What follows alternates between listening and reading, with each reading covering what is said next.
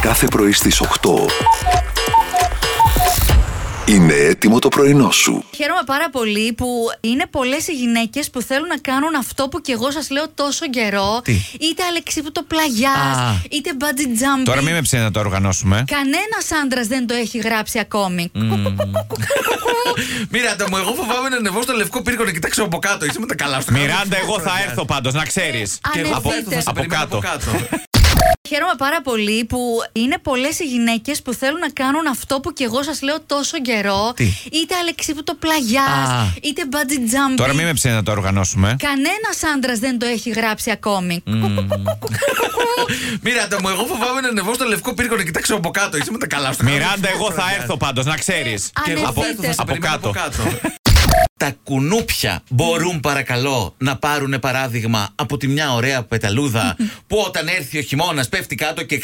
Καταλάβατε. Ναι. Καλά, δε- πέρσι δεν το κατάλαβες ότι ξεχυμονιάσαμε τα κουνούπια μαζί. είναι Ναι, παιδιά, αλλά τώρα- Ναι. Δεκέμβριο χιόνιζε και αυτά ήταν με σκουφάκι και αυτά για τα φτάκια τους. Jingle bells, jingle bells.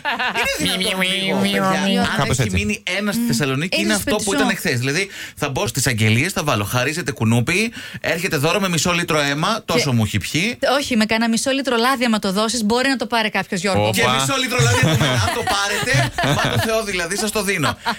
Έκανα μια παραγγελία που λέτε προχθές και πήρα ένα ψωμάκι. Ναι. Ήταν έτσι λίγο μαύρο και τα λοιπά, αλλά με το που το φέρανε έκανε. Ιου, ιου, ιου, ιου. Χριστέ μου, τι θα Τι είναι πει. αυτό? Ήταν πολύ σπορό. Πολύ σπορό. Μισό.